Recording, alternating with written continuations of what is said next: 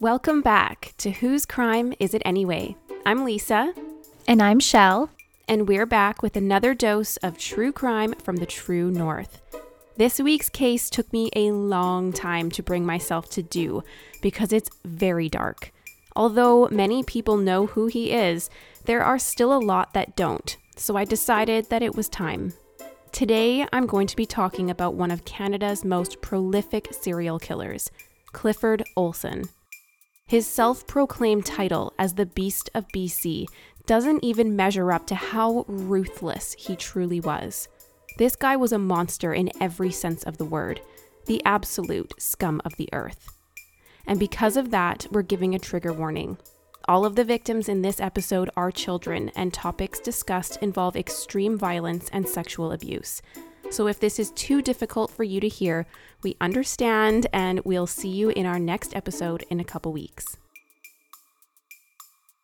Long before the days of Paul Bernardo and Robert Pickton, a predator lived amongst us, prowling the streets of Vancouver suburbs, luring children into his car with promises of work and money. None of these innocent children knew their fate when they closed that car door. They were now in the clutches of pure evil. In a span of eight months, this monster had killed 11 children until he was finally caught. But even behind bars, he managed to manipulate the justice system and the media for decades and tormented the families of his victims. This is the case of Clifford Olson, the Beast of BC. Take it away, girl.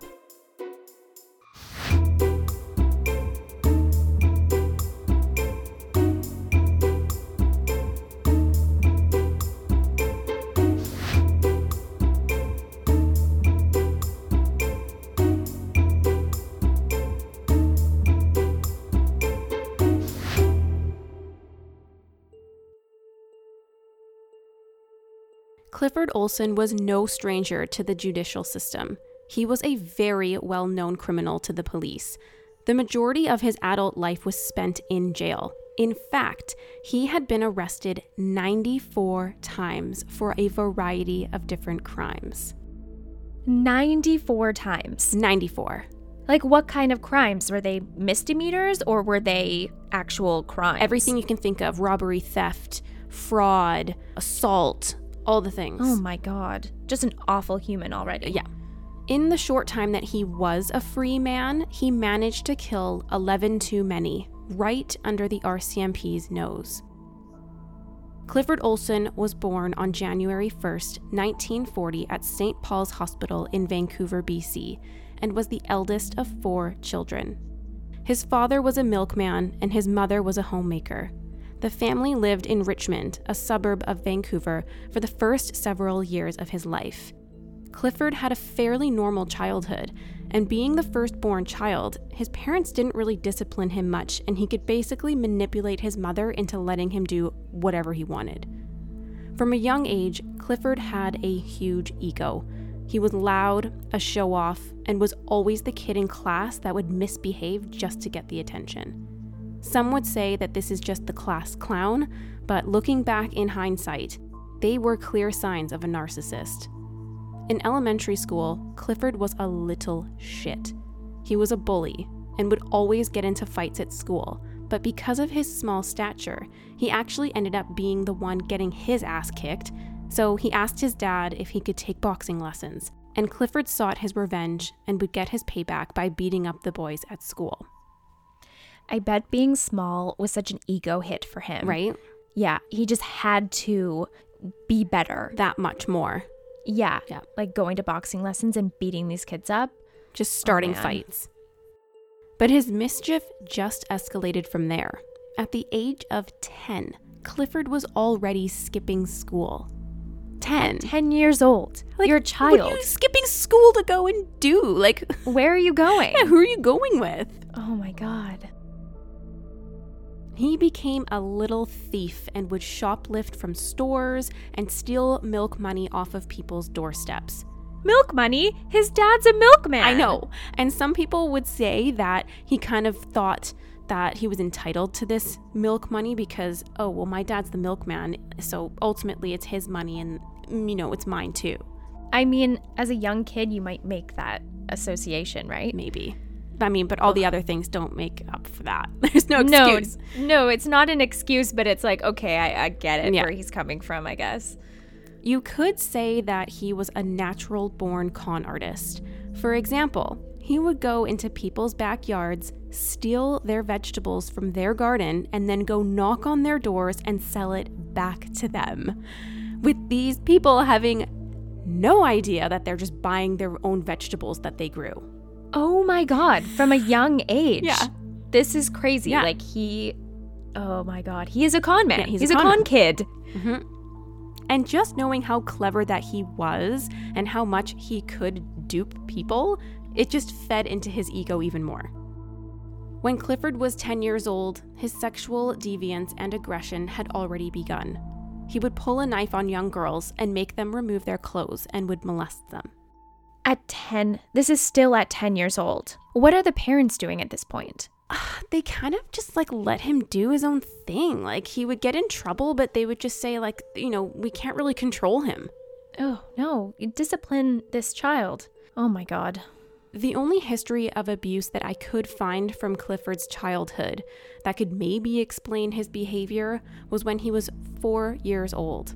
His uncle was babysitting him and his female cousin, and he would make them play this game where he had them remove their clothes and lay face down on a bed. His uncle would also undress and would basically rub up against their bodies until he climaxed. And Clifford would go on to play this game with other children and would call himself the uncle. So oh fucked. Oh my God. It's just awful. Yeah. When Clifford was 13, he had been arrested a few times for mischief and theft. But with this natural manipulation skills and compulsive lying, he was able to weasel his way out of it and get the charges dropped. By the time he was 16, he failed the eighth grade three times. Not because of a low IQ, but because he just didn't care and he skipped so many classes, he was just failing. Well, he was already skipping classes at 10. I'm sure Yeah. it just continued into Of his course. teenage years. So he dropped out of school at 16 to go work at the Lonsdale racetrack in Richmond, where he would relish in pickpocketing and stealing money from the register. Again, what is. I just don't understand. Was there no discipline for this kid? No, there was not. Like the parents were just kind of out of the picture. I guess they had three other kids to look after. Right after the three other kids were born, you know, he wasn't coddled anymore, and they just kind of let him Yeah. do whatever he wanted. Go off on your own. Yeah, fend for yourself, kind of. Clifford was tough, clever, charming, and had a lot of street smarts. And when the satisfaction of petty theft was wearing off, he began breaking into homes. When he was 17 years old, he got caught breaking into a woodworking warehouse and was sentenced to jail for nine months for the very first time. At 17, he was still a minor, so he was sent to the New Haven Correctional Center for Youth in Burnaby, another suburb of Vancouver, about 30 minutes from Richmond. The correctional center housed a couple dozen youth, and its main focus was on rehabilitation. New Haven had minimal security. In fact, the program was based around the honor system, and inmates were trusted to stay on the property. But Clifford had no intentions of rehabilitating, so he convinced two other inmates to escape, where they fled the property on foot. They came across a boat that was tied up along the Fraser River nearby, and they drove the boat to Vancouver. When Clifford showed up at his parents' house, they were mortified. Can you imagine? Like, your son's in jail and he shows up at your front door? Yeah, so he just kind of escapes this correctional facility with two other inmates. Yeah, Oh, how old is he at this point? 17. He's 17. Okay. So, yeah, your parents are thinking, okay, he's in jail, and then boom, he's on your yeah. doorstep. What the fuck are you doing? Like, what do you do? Do you turn him back into authorities? What did they do? Well, they actually convinced Clifford to turn himself back in, but he didn't do it out of guilt or because it was the right thing to do. He was doing it because he figured it was less work than trying to stay on the run. So ultimately, it was his choice to go back. right. Okay. When he returned, he was sentenced an additional year. He ended up being released on parole early for good behavior in 1958, but he just couldn't help himself. Just two months later, he got caught again for breaking and entering and went right back in the slammer. So he's basically spending the majority of his youth in jail. In jail. At this point. Yeah. Clifford's first escape from jail wouldn't be his last. On his second escape, he simply just ran and hopped the fence in broad daylight. But he didn't get far and was taken down by the guards. After his second escape attempt, he was sent to a higher security prison in Saskatchewan. But almost as soon as he got there, he somehow managed to steal someone's street clothes and literally just walked out the front door. Oh my god. This guy. Right? Like escaping almost is becoming a game and he's enjoying like the mockery of the prison's so-called tight security. Totally. It probably is a challenge to him. Yes. He's just like, how can I get out of this place? Oh yeah. But not only that, his escape attempts were also getting his name in the paper, which his ego Oh. just loved. Oh, a narcissist loves that. Oh, yeah. In his life, Clifford managed to escape jail seven times. Oh my god. What a joke! I know you said 95 times that he was charged or arrested or something, but like this, you don't really understand how many times that is. 94 times. You've been arrested 94 times. It's crazy. And yeah, and you managed to escape jail seven times. I mean, not every time was he actually getting away, like he was getting caught. But Right. like he managed to do it, but then he quickly got caught.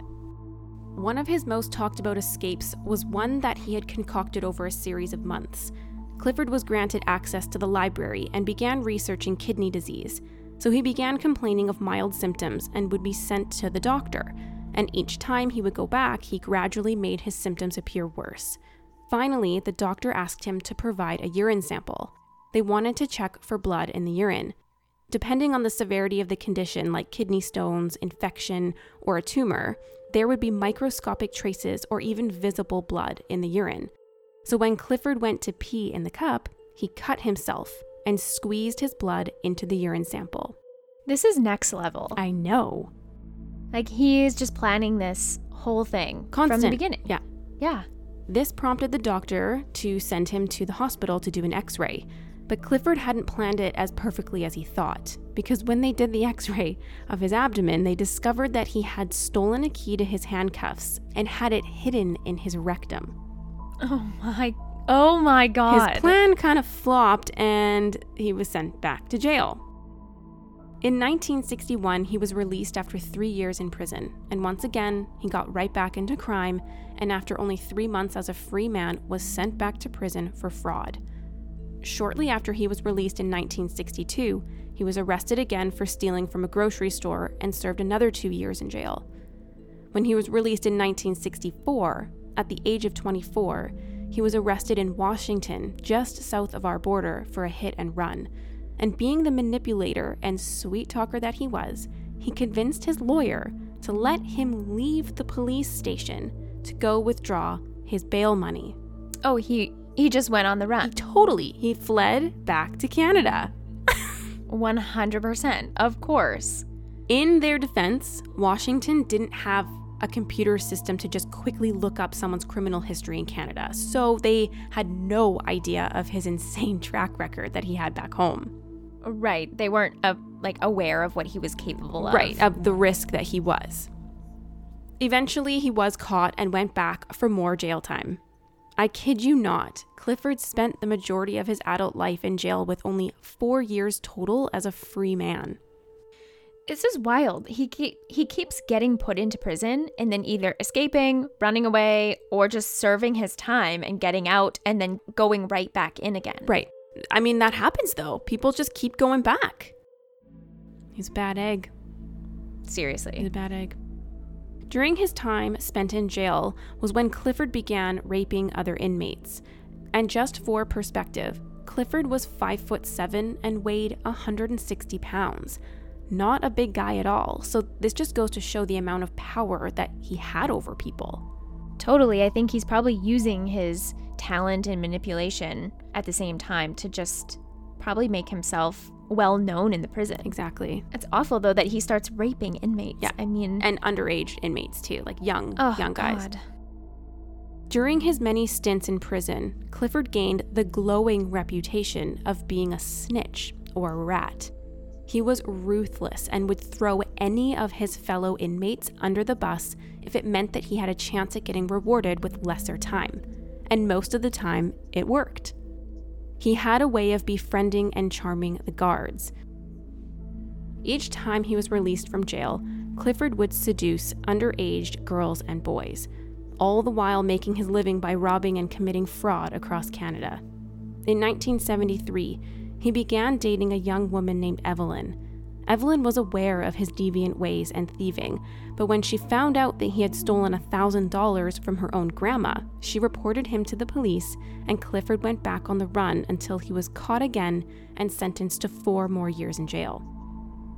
At this point, prison was more like a second home to Clifford. He knew exactly how to milk the system as soon as he was back in, and the snitching started up again. So he would snitch, get his jail time reduced. Then he would go out into the world, get released. Yeah. And then he would manipulate and seduce these younger kids and molesting them at, at this time. Like he he's been like a serial molester Mhm. for since he's been a kid. Since basically 10 years old. it's just this type of behavior. I don't know why it wasn't noticed earlier. Because he hadn't been arrested for that yet. Yeah, I know he hasn't really escalated at this point. Yeah, it's kind of going under the radar still. yeah. But his reputation as a rat and a pedophile actually followed him to jail. So the inmates actually caught wind of this, and it made him the most hated man amongst the other inmates. One time, Clifford was playing poker with a group of inmates, which was actually a plan to ambush and kill him. Clifford ended up getting stabbed seven times, having to be sent to the hospital, and miraculously survived his injuries. Too bad. honestly i mean it makes sense inmates have children they have nieces and nephews Oh, yeah. like it's it's just if you're labeled a pedophile and you go to prison Oh, yeah. you have a target on your back 100% They're coming for you. And especially if you're ratting them out in jail too. 100% Like you're yeah Oh my god. you're already a rat and a snitch and now you're a pedophile like yeah i'm not surprised that he was targeted and stabbed So this attack ended up working in Clifford's favor even more. Being the weasel he was, he filed a complaint that the reason he was attacked was because he had been working as an informant for the police, so it was their fault. He actually convinced the Saskatchewan Criminal Compensation Board to give him $3,500 for his quote, unusual degree of moral and physical courage. oh my god That makes me sick. how is this even possible I know. are they not looking at his record Exactly. Are they not looking at his history? Yeah, what courage? Like, what the fuck are you talking about? Fuck. What a load of shit. Okay, if I think of this from law enforcement side, if they do have someone in prison that is giving them valuable information on inmates, They're getting convictions because of his information. yeah, I mean that that has value, that has weight. I do understand that, and of course, Clifford is the type of person that's going to use that in his favor. Totally. Clifford's pedophilia had now escalated by this point, and whenever he was out on parole, he would seize any opportunity that he had. He would molest his girlfriend's children and even his sister's children. When he was out of prison in 1978, he was arrested for sexually assaulting a seven year old girl and was sent back to jail at the age of 38. So now it's on his record Seven years old, seven. And he was 38. and 38. he's 38. That's disgusting. Yeah. In 1980, he befriended and manipulated inmate Gary Marsu into writing a confession to the rape and murder of a nine year old girl, a difficult task that he was highly praised for. Because of this informant work, Clifford was rewarded early parole in January of 1980, and he was once again back on the street at the age of 40. One month later, he met his future wife, Joan Hale, at a local bar one night in February of 1980. Joan had recently divorced from an abusive relationship and had received a large settlement. To Joan, Clifford seemed to be the protector and charmer that she needed. But to Clifford, Joan was vulnerable and a perfect target to con. Their romance took off fast. Clifford made Joan fall madly in love with him, showering her with affection and adoration. And as soon as he had her wrapped around his finger, his behavior changed. He stopped being affectionate and began drinking more heavily and using sleeping pills. When she confronted him, he lashed out on her and backed her into a corner. His behavior escalated even more, and then the abuse started. According to Joan, Clifford began physically abusing and raping her within the first few months of their relationship. Sadly, she had become victim to another abuser. Soon after, she became pregnant with his baby. She was hoping that this would end his violence and bring out his loving side, but little did she know his killing spree was about to begin. Oh my god. It kind of reminds me in a way of Bundy. You know, they have the Yes. relationship and even, you know, Gary Ridgway, they they're married and they have kids. It's all this facade, right? I mean, Ted Bundy escaped from jail twice, right? And was a master manipulator. Mm-hmm. I- It's kind of, yeah, it follows a similar story. Mm-hmm. Clifford was well known amongst the local teens in the area and would often hang around arcades and the Lougheed Mall. He would charm his way into making acquaintances so that he could gain their trust. He would rent different cars and go cruise the streets for children that would be by themselves, either waiting at bus stops, hitchhiking, or walking alone.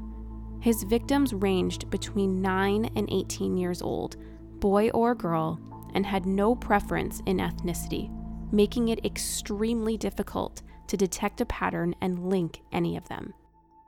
He would always approach them in a friendly manner and start the conversations off by asking for directions. He would spend the first few minutes just getting to know the child and getting a sense if they came from an abusive or low income family. He wanted them vulnerable. Most of the time, he would choose children that were high risk and whose absences might not be detected right away. He would then offer them a high paying job to do window washing at his construction sites, flashing his fancy business cards. Once they agreed, he would invite them into his car to go see the work site and introduce them to some of the other employees that they would be working with. Once in his car, he would offer them beer to celebrate the new job, and they would drive around for a while as he fed them more and more beer. What they didn't know was that he would lace their beer with chloral hydrate, a strong sedative. When the child would complain about being too drunk or delirious, he would offer them pills, saying that they would reverse the alcohol and sober them up. But in reality, it was more chloral hydrate and would completely knock these children out. But sometimes they were still awake and unable to defend themselves. Clifford would rape and sodomize his victims multiple times, and when he was finished, he would experiment with different ways to torture and kill them. Now, to be clear, Clifford Olson is responsible for at least 11 murders that we know of, but there are still as many as 30 other missing persons cases and unsolved murders from this time that have similarities to Olson's murders. But he didn't always kill his victims. Many times he would rape and sodomize and then let them go. And his decision to kill would just depend on his mood that day.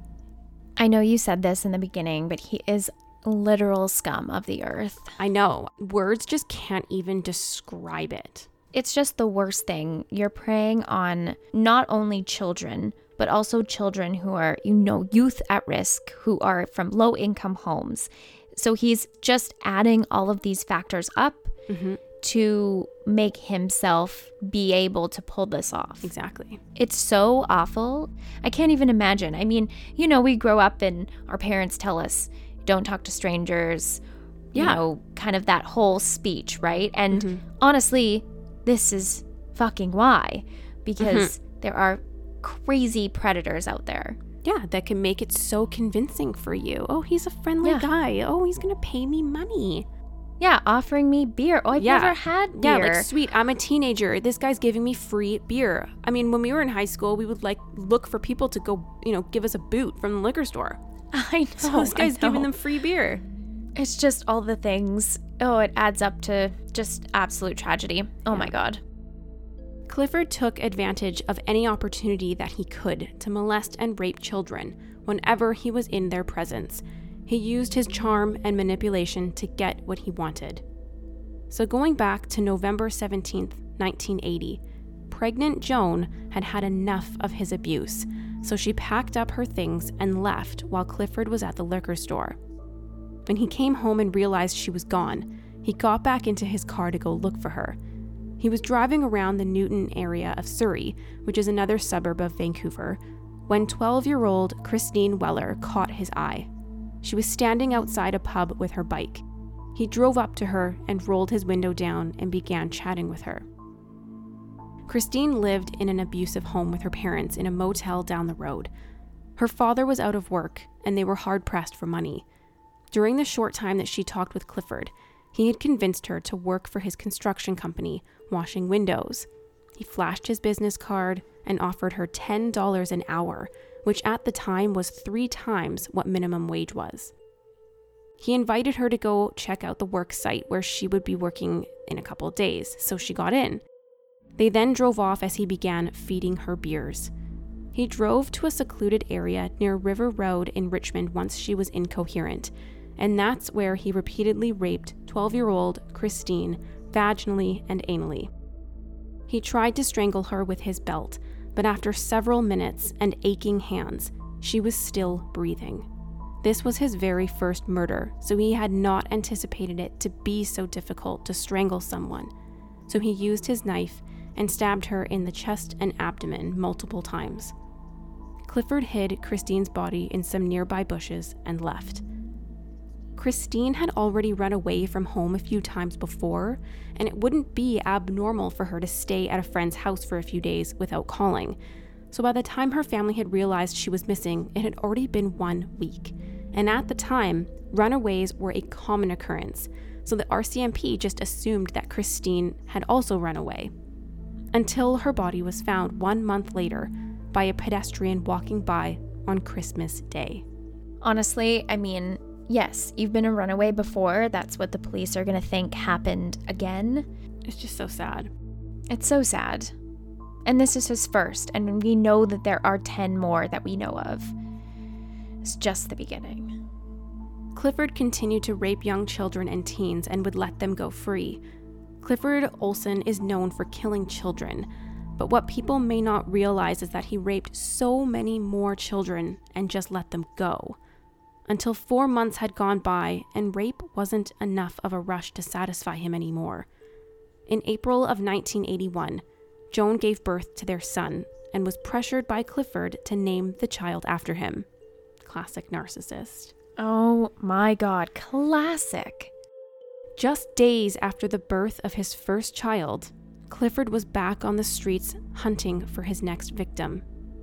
On April 16, 1981, Clifford spotted 13 year old Colleen Daigneault, who was skateboarding down a quiet road. He used his routine tactics of offering her a job, getting her in his car, feeding her alcohol and sleeping pills so that he could ultimately rape and murder her. Instead of strangling Colleen like he did to Christine Weller, he wanted to try an experiment. He used a needle and an empty syringe to inject an air bubble into one of her arteries but he failed to find an artery and it didn't work. So he bludgeoned Colleen with a hammer and left her body in a wooded area in Surrey covered in branches and leaves. When she was reported missing by her grandmother, the RCMP again assumed that she was another runaway, even though it was out of character for her, so her disappearance got brushed off. Six days later, Clifford picked up a 16 year old boy named Darren Johnsrude and drove him to a forested area near the Fraser River. He got him drunk, fed him chloral hydrate until he was unconscious. He then beat his skull with a hammer, raped him, and left Darren in a ditch. Once again, Darren was treated like a runaway, even though his parents reported him missing right away, saying that it was out of character for him. Almost two weeks later, Darren's body was found in the ditch. His body was so decomposed and his face was so badly beaten from the hammer that they could not identify him right away. They told Darren's parents that it wasn't him. But then when they checked the dental records, they realized they were wrong. and it was Darren. And they had to go tell his parents of the colossal mistake that they had made. Could you imagine? No, I can't imagine. And this is three children at this point that they know of. Yeah. That have been raped, murdered, found in a similar area. Like the police aren't putting anything together at this point. Not yet. Because in that day, it was unheard of that a serial killer was bisexual, killing both girls and boys. So not only were they not linking the murders, but it seemed like they also weren't linking the missing children either. So they were just assuming that everyone was just a freaking runaway. Right. Okay. I mean, it makes sense. Obviously, like Clifford Olson didn't have a preference, whether it was young girls or young boys. But still, I mean, you find three runaways that you think were runaways who end mm-hmm. up dead, raped, and in a ditch or left mm-hmm. somewhere. Wouldn't you just connect the dots a little bit? Like anyone. Just say, hmm, what if this is maybe the same person? I know, exactly. Like, sure, one of them was strangled and the other ones were, you know, bludgeoned with a hammer. There's maybe thinking that those two methods of killing aren't the same person. I guess so. I guess at that time, we have to remember this is a long time ago. Yeah. Whereas, like, their MO could be anything. Like, yeah. the MO could change because a, something didn't work the first time exactly. or he's testing something new. It's just there's so many different factors that I'm sure obviously they didn't consider at the time, but mm-hmm. for me, obviously for us looking in hindsight, I'm just like why why didn't they at least think could these be connected? I know. Let's explore that avenue and see where it leads. 3 weeks after killing Darren, Clifford attended the birthday party of his friend's 5-year-old child, and this piece of shit raped the 5-year-old. It's unclear if Clifford was caught in the act, but he was arrested and apparently there wasn't enough evidence to charge him. So once again, he was set free. I don't know why he wouldn't be murdered at this point. And why is he going to a birthday party? Who is inviting him? I don't know. I don't know. Who are his friends? Like, I don't even understand how this man has any friends or anyone that would want to invite them to their child's I, I party. Five days after the rape of his friend's child, on May 19, 1981, Clifford picked up 16 year old hitchhiker Sandra Wolfsteiner. Again, he offered her a job, got her drunk, drugged her, raped, and then bludgeoned her to death with a hammer. He left her in a forested area near a lake in Chilliwack and covered her with branches and leaves. Sandra was reported missing by her boyfriend when she didn't show up for their date that day, and once again, without any real reason, the RCMP assumed she was a runaway and made a shit effort at investigating her disappearance. So that's Christine, Colleen, Darren, and Sandra, and they are all brushed off from the get go. One week later, on May 26th, Clifford picked up 15 year old Kathy Solo, who had just dropped out of school. So his ploy of offering her work unsurprisingly worked because she needed some money. But this time he let his own drinking get out of hand, and he ended up flipping his car when he reached over to grope Kathy once she was incoherent. Some men nearby saw the accident and noticed that a much older man was pulling a teenaged girl out who was clearly intoxicated. The man who goes by the name Spud called a friend who worked at a towing company and told him to call the police to report the creep and the inebriated teen. Spud offered Clifford a ride to the towing station, knowing that the police were going to be there waiting. When they got to the towing company, Clifford spotted the police and tried to pick up Kathy and make a run for it. How do you pick up a person, dead weight, and run with them while the police are chasing you? Uh, I don't know. You're an idiot. Obviously, he didn't think that this would happen. Yeah. So I'm hoping that this is like, well, I guess this isn't the beginning of the end because we still know that there are more victims. I, I know. I know. But it's just like, okay, maybe someone's catching on. Maybe law enforcement at this point will catch on that this guy is obviously not a good fucking guy. Mm-hmm. So police obviously caught up to him and he was arrested. But get this because Kathy had no recollection of what he had done to her in the car, there was no evidence to hold him. Well, they couldn't find any of what was in the beer. Like they couldn't have I mean, tested that. it's freaking 1980, right? Like 1981. Like, what are they testing for at the time? They don't even know what they're looking for. I doubt they're testing her blood to see if there was something in her system. right. So they they ended up charging him with impaired driving and contributing to juvenile delinquency. So basically, just giving her alcohol. Mm-hmm. The investigator for this case, Daryl Kettles, looked into Clifford's criminal history, and it immediately set off red flags. So Daryl went to talk to Kathy and learned about the job that he had offered her, and that the area that he had picked her up from was extremely close to where Darren Johnsrude had also gone missing from.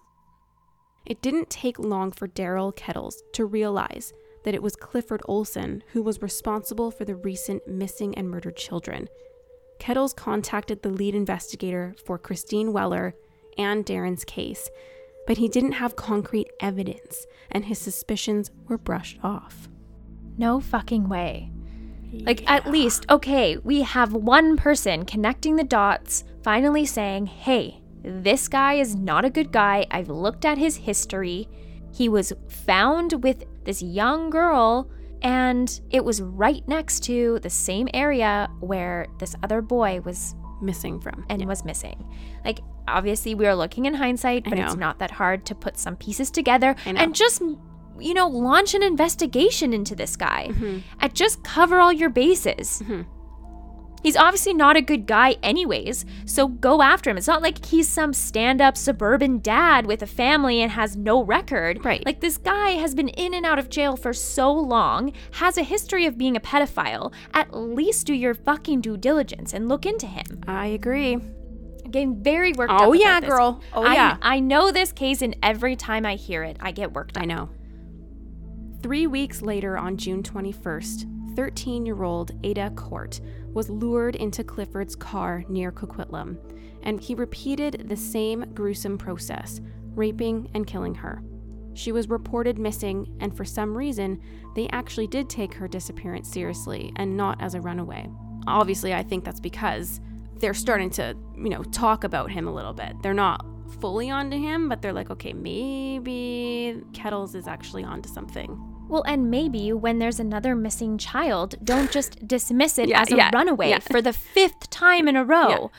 Let's learn from our mistakes. For the like, love of God. yeah, every single one has turned up murdered, so maybe let's not dismiss it from the get go. Mm-hmm.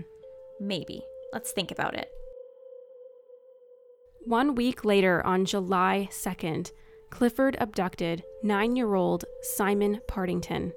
He brought the boy back to the location of his first murder, where he raped, stabbed, and strangled him to death.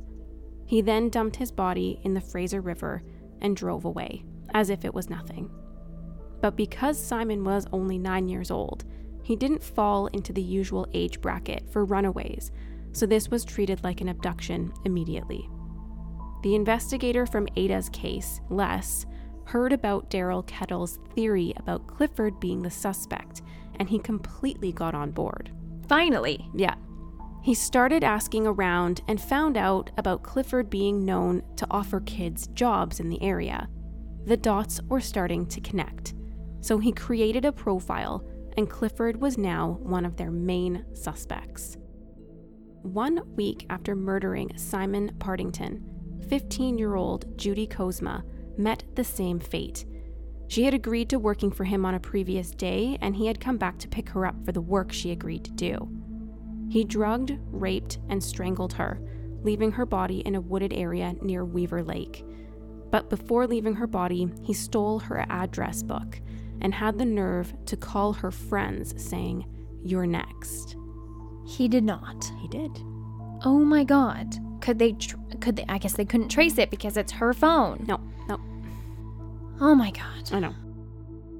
On July 15th, 1981, the RCMP were finally taking Clifford seriously as a suspect. Les and Daryl presented their case at a law enforcement conference. There was no concrete plan yet, but Clifford had no clue that they were onto him. One week later, on July 23rd, 15 year old Raymond King Jr. was lured by Clifford's promise for high paying work. Raymond was spending the summer looking for work, so this was exactly what he wanted. Clifford repeated his process of drugging and raping. Then he used a hammer to force a nail into Raymond's head. Raymond was still breathing, and Clifford began to rape him again. He then killed him by smashing boulders on his head. He rolled Raymond's body off a cliff near Weaver Lake. Raymond's disappearance was taken seriously since the RCMP were already on to Clifford. On the same day as Raymond's murder, Detective Dennis Tarr made official contact with Clifford. He knocked on his door and told Clifford he was aware of his informant work while he had been in jail, and he was wondering if he'd be willing to help him out as an informant with some of the missing and murdered children cases that were growing rampant in the lower mainland. Being the narcissist that he was, of course, he agreed to it. After his meeting with Clifford, though, it turned out that he couldn't really get much information from him. He was just stonewalled, straight face, didn't crack, didn't really give him anything that he could use against him. Two days later, two days later, he lured 18 year old Sigrun Arnd, who was visiting family from Germany for the summer.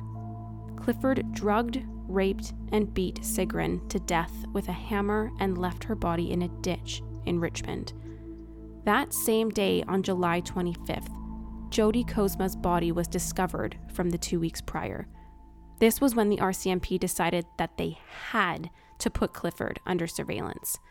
But surveillance costs a lot of money to pay people to work around the clock. So they decided they would only do it during the day. Why? Money. Money. Money. I'm sorry, RCMP, how many children have to die I know. before you can put some fucking money Right? behind finding their killer? Do you know how insulting that is to the parents? Like, you only care so much about these kids during the day. Like, yeah, it's disrespectful. It's awful. I know that the police completely botched this whole thing from the beginning. Mm-hmm. I know this, but it surprises me still when I hear it again I and know. again. I know. It's When I listen to this case, it's awful. And no, I just, I fucking hate it. How many kids have to die? How many? I know. It's awful. So, with this half assed surveillance, it allowed Clifford to continue to slip through their fingers and kill again, right under their goddamn noses.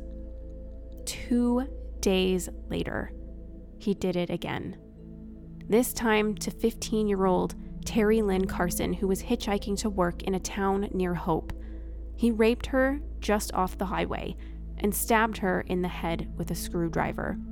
He dragged her body away from the road and left her near the Fraser River. Three days later, on July 30th, 1981, he picked up 17 year old Louise Chartrand, who was hitchhiking to work. Clifford drugged, raped, and beat her to death with a hammer and left her body in a gravel pit in Whistler. On August 5th, the body of Raymond King Jr. was found, including the skull and upper jawbone of Ada Court. Two days later, on August 7th, the RCMP finally launched 24 hour surveillance on Clifford. Five days later, on August 12th, 1981, they followed Clifford to Vancouver Island, where they watched him pick up two young female hitchhikers near Ucluelet. That's when they had to step in, and they ambushed Clifford and placed him under arrest. That was the last day Clifford ever walked the streets as a free man. When he was in custody, he denied that he had intentions of harming the two hitchhikers. But when police found that address book belonging to Judy Kozma inside his car, he knew he was fucked. So, being the piece of shit that he was, he made them an offer. He admitted to killing all 11 children and offered to give the locations of their bodies for $100,000. $10,000 per body. You've got to be fucking kidding me. Yeah. And he said that it all had to go to his wife, Joan. After much thought and consideration, the judge agreed, and a deal with the devil was made. I hate this part. So if you look it up, this was called the cash for bodies deal.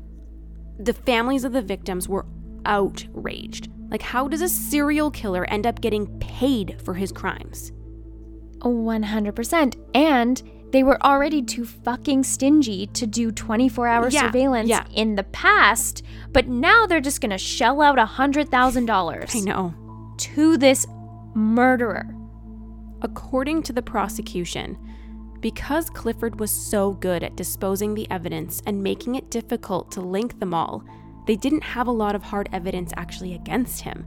And knowing how he made a career out of robbery and theft, they believed that this was the only way they were going to get him to cooperate and provide the families with the closure that they deserved.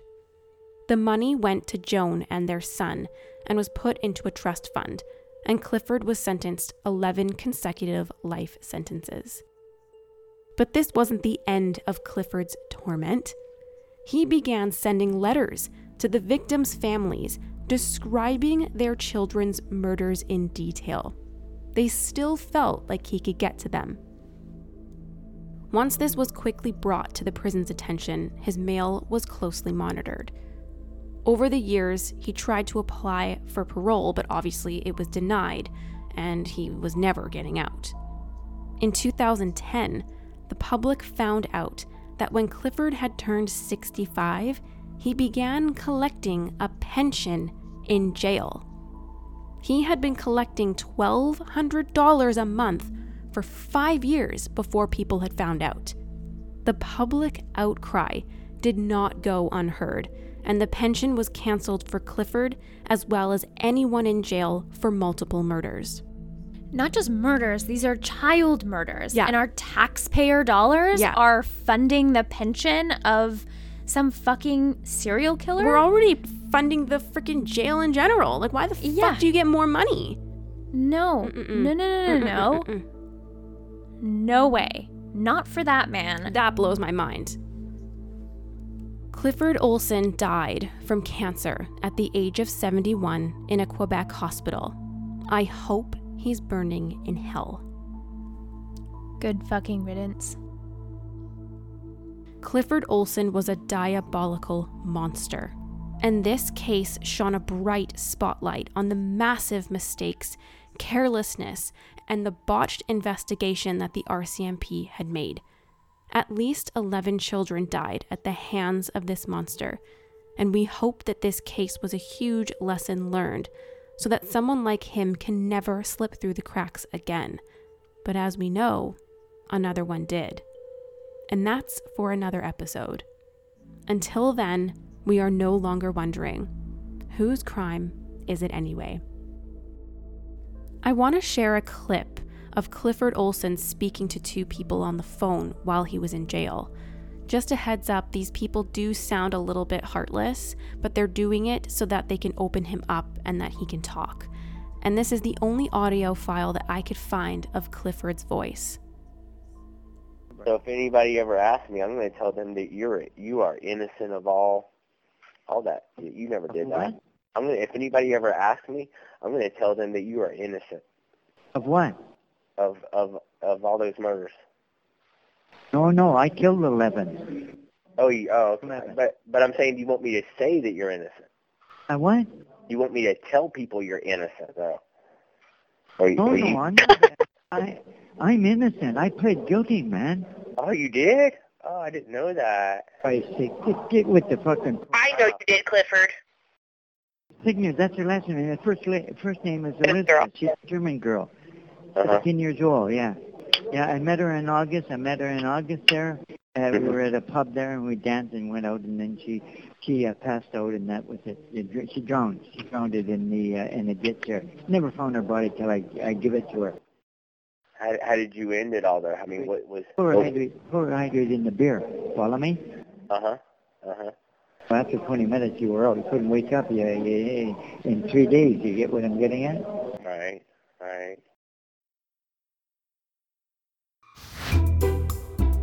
Thanks so much for listening to another episode of Whose Crime Is It Anyway? We will be back in two weeks with a brand new case. Until then, follow us on Instagram at Whose Crime Podcast, and on Twitter at Whose Crime Pod. And if you would like to support our show, you can go to buymeacoffee.com forward slash Whose Crime Podcast. Bye.